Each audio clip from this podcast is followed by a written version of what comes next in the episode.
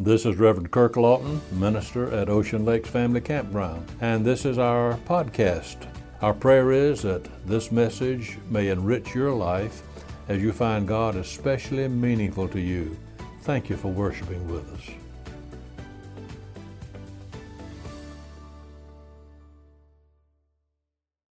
When a person dies suddenly, such as in some tragic automobile accident or as a result of a heart attack, People are shocked, and friends have a way of coming to the side of grief stricken family members, offering genuine, heartfelt sympathy. Likewise, when a person is found to have some dreaded disease, there can be expected an outpouring of loving concern for that person and for the family of that loved one. Friends, neighbors, and church members seek ways in which to show that they care there's a different situation, however, when a person becomes sick and the illness lingers for months and even years. The initial expressions of love begin to fade as the years go by, not because people no longer care, but because they somehow become accustomed to the fact of the lingering illness. Perhaps this is not the way it should be but many have found this to be the way it is. In the fifth chapter of John's Gospel, we have the story of just such a situation. Here was a man who had been sick for some 38 years. We can imagine that when this man first got sick, friends and neighbors all came in to see him, bringing flowers, food, and gifts for him.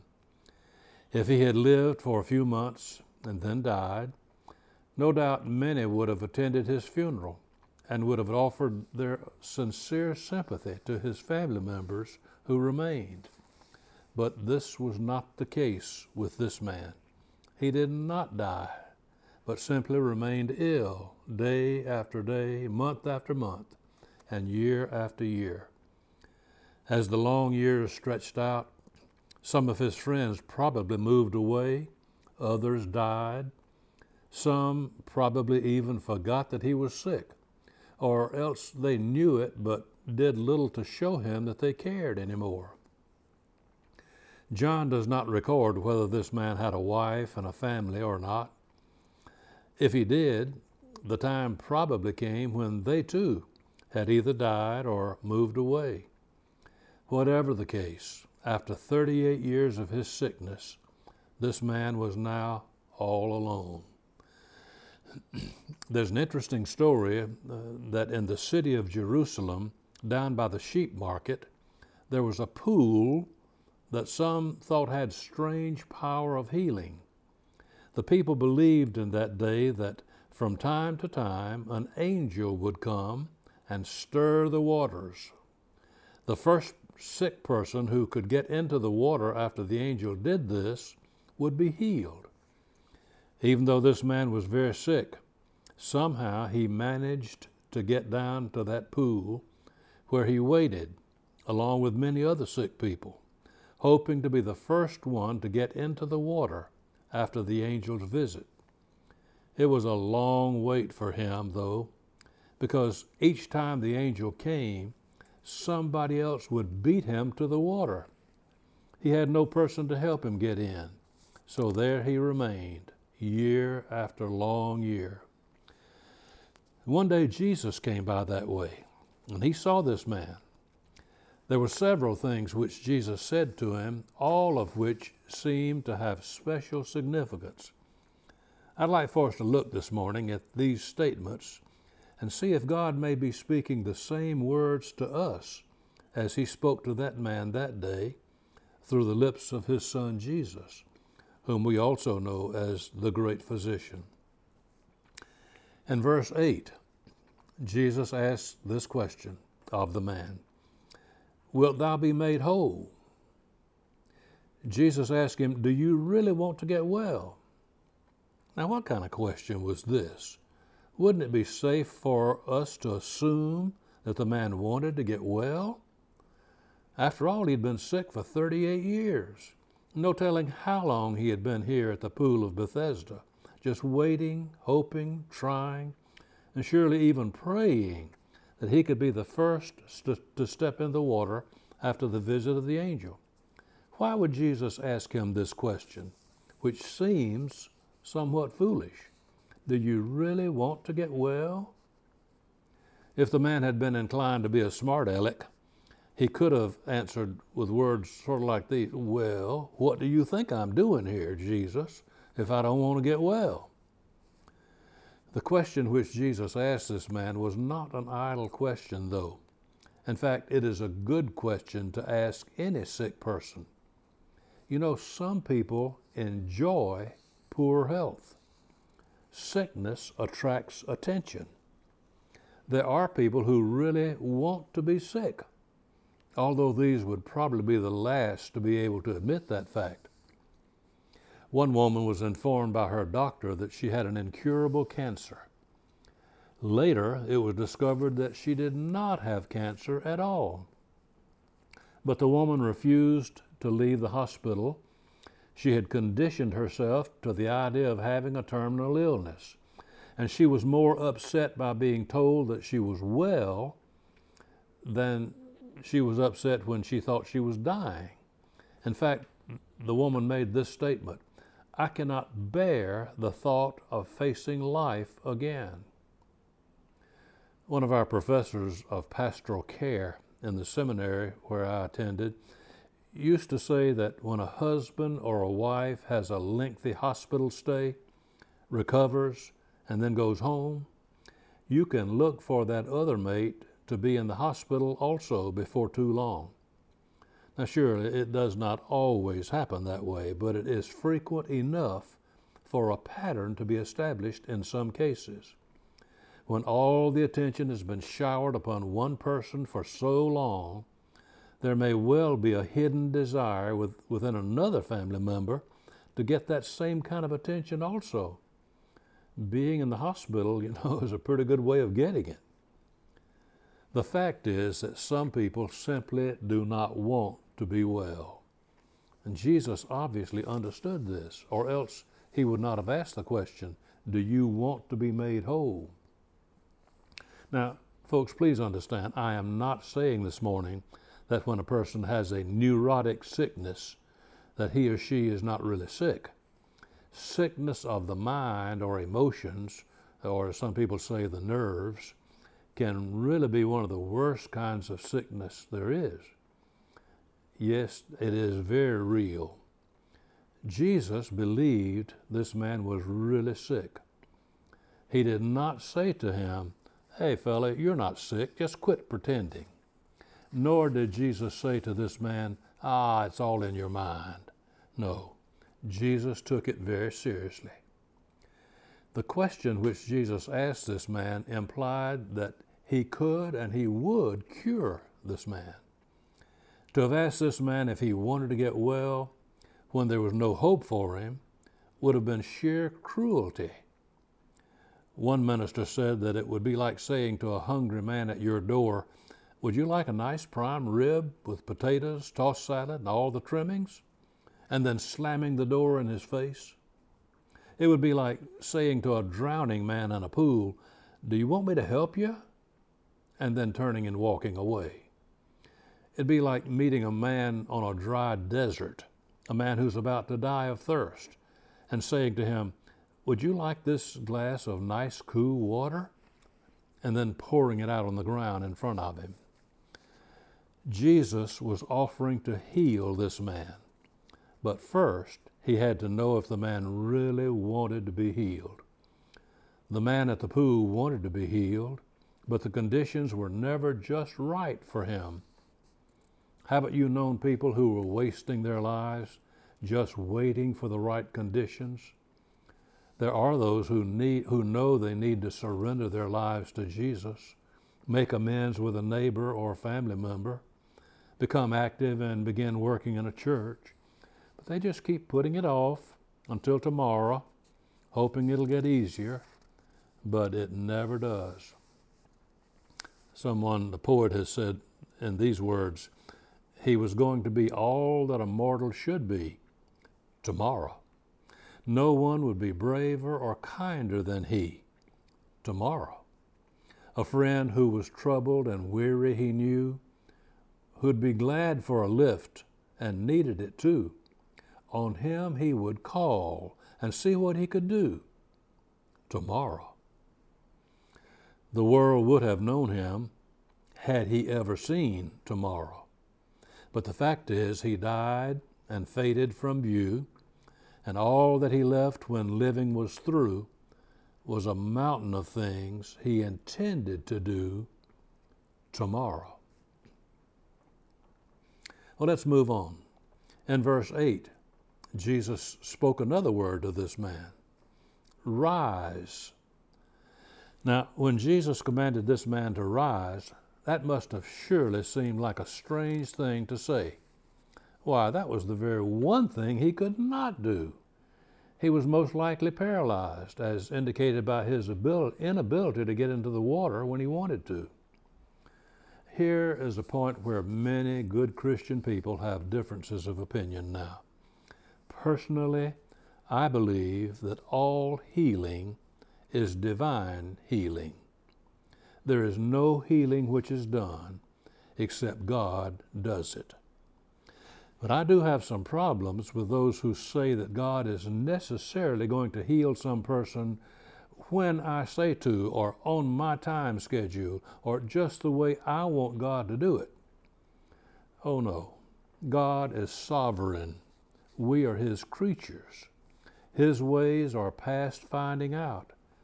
Yes, God does have the power to heal instantaneously, and sometimes He does just that but sometimes he does not. The main point we need to learn from this story, I think, is that this man found Christ and his strength to be sufficient for his needs. Jesus so often challenges us to do what seems to be the impossible. But our Lord's promise is that we can do all things through him. He strengthens us. That's Philippians 4:13. A third thing Jesus said to this crippled man, verse 8 still Take up thy bed. Dr. Charles Allen, a great Methodist preacher, has a good explanation as to why Jesus told this man to take up his bed. He was to do everything possible to eliminate the temptation to fall back into his old way. This man had depended on his bed for so many years that he might have been tempted to turn around, see how comfortable it was, and quit trying to walk as Jesus had told him to do. Anything we can do to eliminate that temptation to turn back will help us to move forward. People in recovery from addiction know very well the phrase, you need to change your playground and your playmates. Some people ask me, why do churches and preachers give an invitation at the close of a service to follow Christ? Isn't it enough just to have a feeling down inside, but not to make any public profession of your faith? All of you who are here at Ocean Lakes, you've heard me say many times, we do not have the traditional altar call here at Ocean Lakes because we have no church membership roll to put your name on. You can't join this church as such. But that does not mean that your decision for Christ needs to be kept within yourself only. When you leave this place today, there should be some expression of what has happened here between you and God. It may be going back to your home church, making a public profession of your faith there or maybe in some other way, such as an open act of rededication of your life to Jesus. The benefit of making a public profession of your faith is like taking up your bed, throwing away that temptation to return to your old life. Yes, you may make a spiritual decision that only you and God know about. But when the going gets tough out there next week, you can give in and nobody will ever know about your decision. That is, nobody but God. When you stand in the strength of Christ, then you don't need to think about falling or turning back. He gives you the strength. Now let's look at another word Jesus told this man in verse 8 still. Just one word walk. After the paralyzed man stood, folded up his bed, Jesus told him to walk. Start moving. Get going. Begin some activity. When we have been given a new beginning by the great physician, then he commands us today to move forward also. When he gives you the strength to rise above your problems, you refuse to look back. So you walk, you begin moving, growing. This is where church fellowship is so important. You know, Jesus never called secret disciples. We grow in our faith only when we become active in a group of like minded believers who encourage us and help us to move on to higher ground in Christ. Don't wait till you find a perfect church out there somewhere to join. It does not exist. You've heard the phrase God designed the church to be a hospital for sinners, not a club for saints. And as someone has said, if, if you do find a perfect church, then don't you join it. It won't be perfect anymore. now, there's one final word of postscript to this wonderful story from the scripture. In verse 14 of that same chapter, we read that afterward Jesus findeth him in the temple. I don't know if it was the very next Sabbath or not, but this man who was healed obviously did not forget the source of his healing. He was right there. And I would like to believe he was giving thanks for what Jesus had done for him. And then in verse 15, the next verse, we read that he departed and went about telling others what Jesus had done for him. This is the normal, natural result when something wonderful happens in a life. You just can't keep it in. We have to tell everybody about it. This man went about telling everybody that it was Jesus who made him whole. So, what does this story have to say to us, to you and me personally, this morning? Is there some way in which you feel that you need the healing touch of the great physician? Is he calling on you this morning to rise up in his strength from what has been holding you back for so long? To cast aside the hindrances which might tempt you to go back to your old way? And to walk in the path he has set out for you to walk? George MacDonald has given us a beautiful poem called Obedience. He said in these words, I said, Let me walk in the fields. He said, No, walk in the town. I said, There are no flowers there. He said, No flowers, but a crown. I said, But the skies are black. There's nothing but noise and din. And he wept as he sent me back. There's more, he said there is sin. I said, But the air is thick, and fogs are veiling the sun. He answered, Yet souls are sick, and souls in the dark undone. I said, I shall miss the light, and friends will miss me, they say. He answered, Choose tonight if I am to miss you or they. I pleaded for time to be given. He said, Is it hard to decide?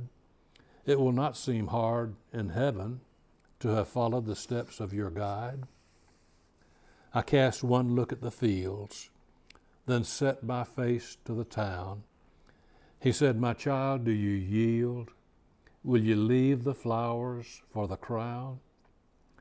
Then into his hand went mine, and into my heart came he. Now I walk in a light divine, the path I had feared to see.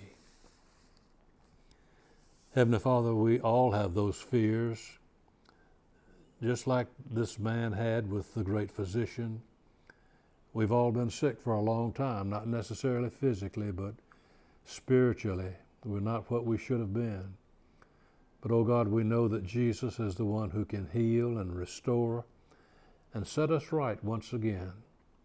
So we pray this morning, Lord, that we will let Jesus be the great physician to each of us, and that as we go from here, we might go in His strength, knowing that He will guide us step by step, day by day. Thank you, Lord.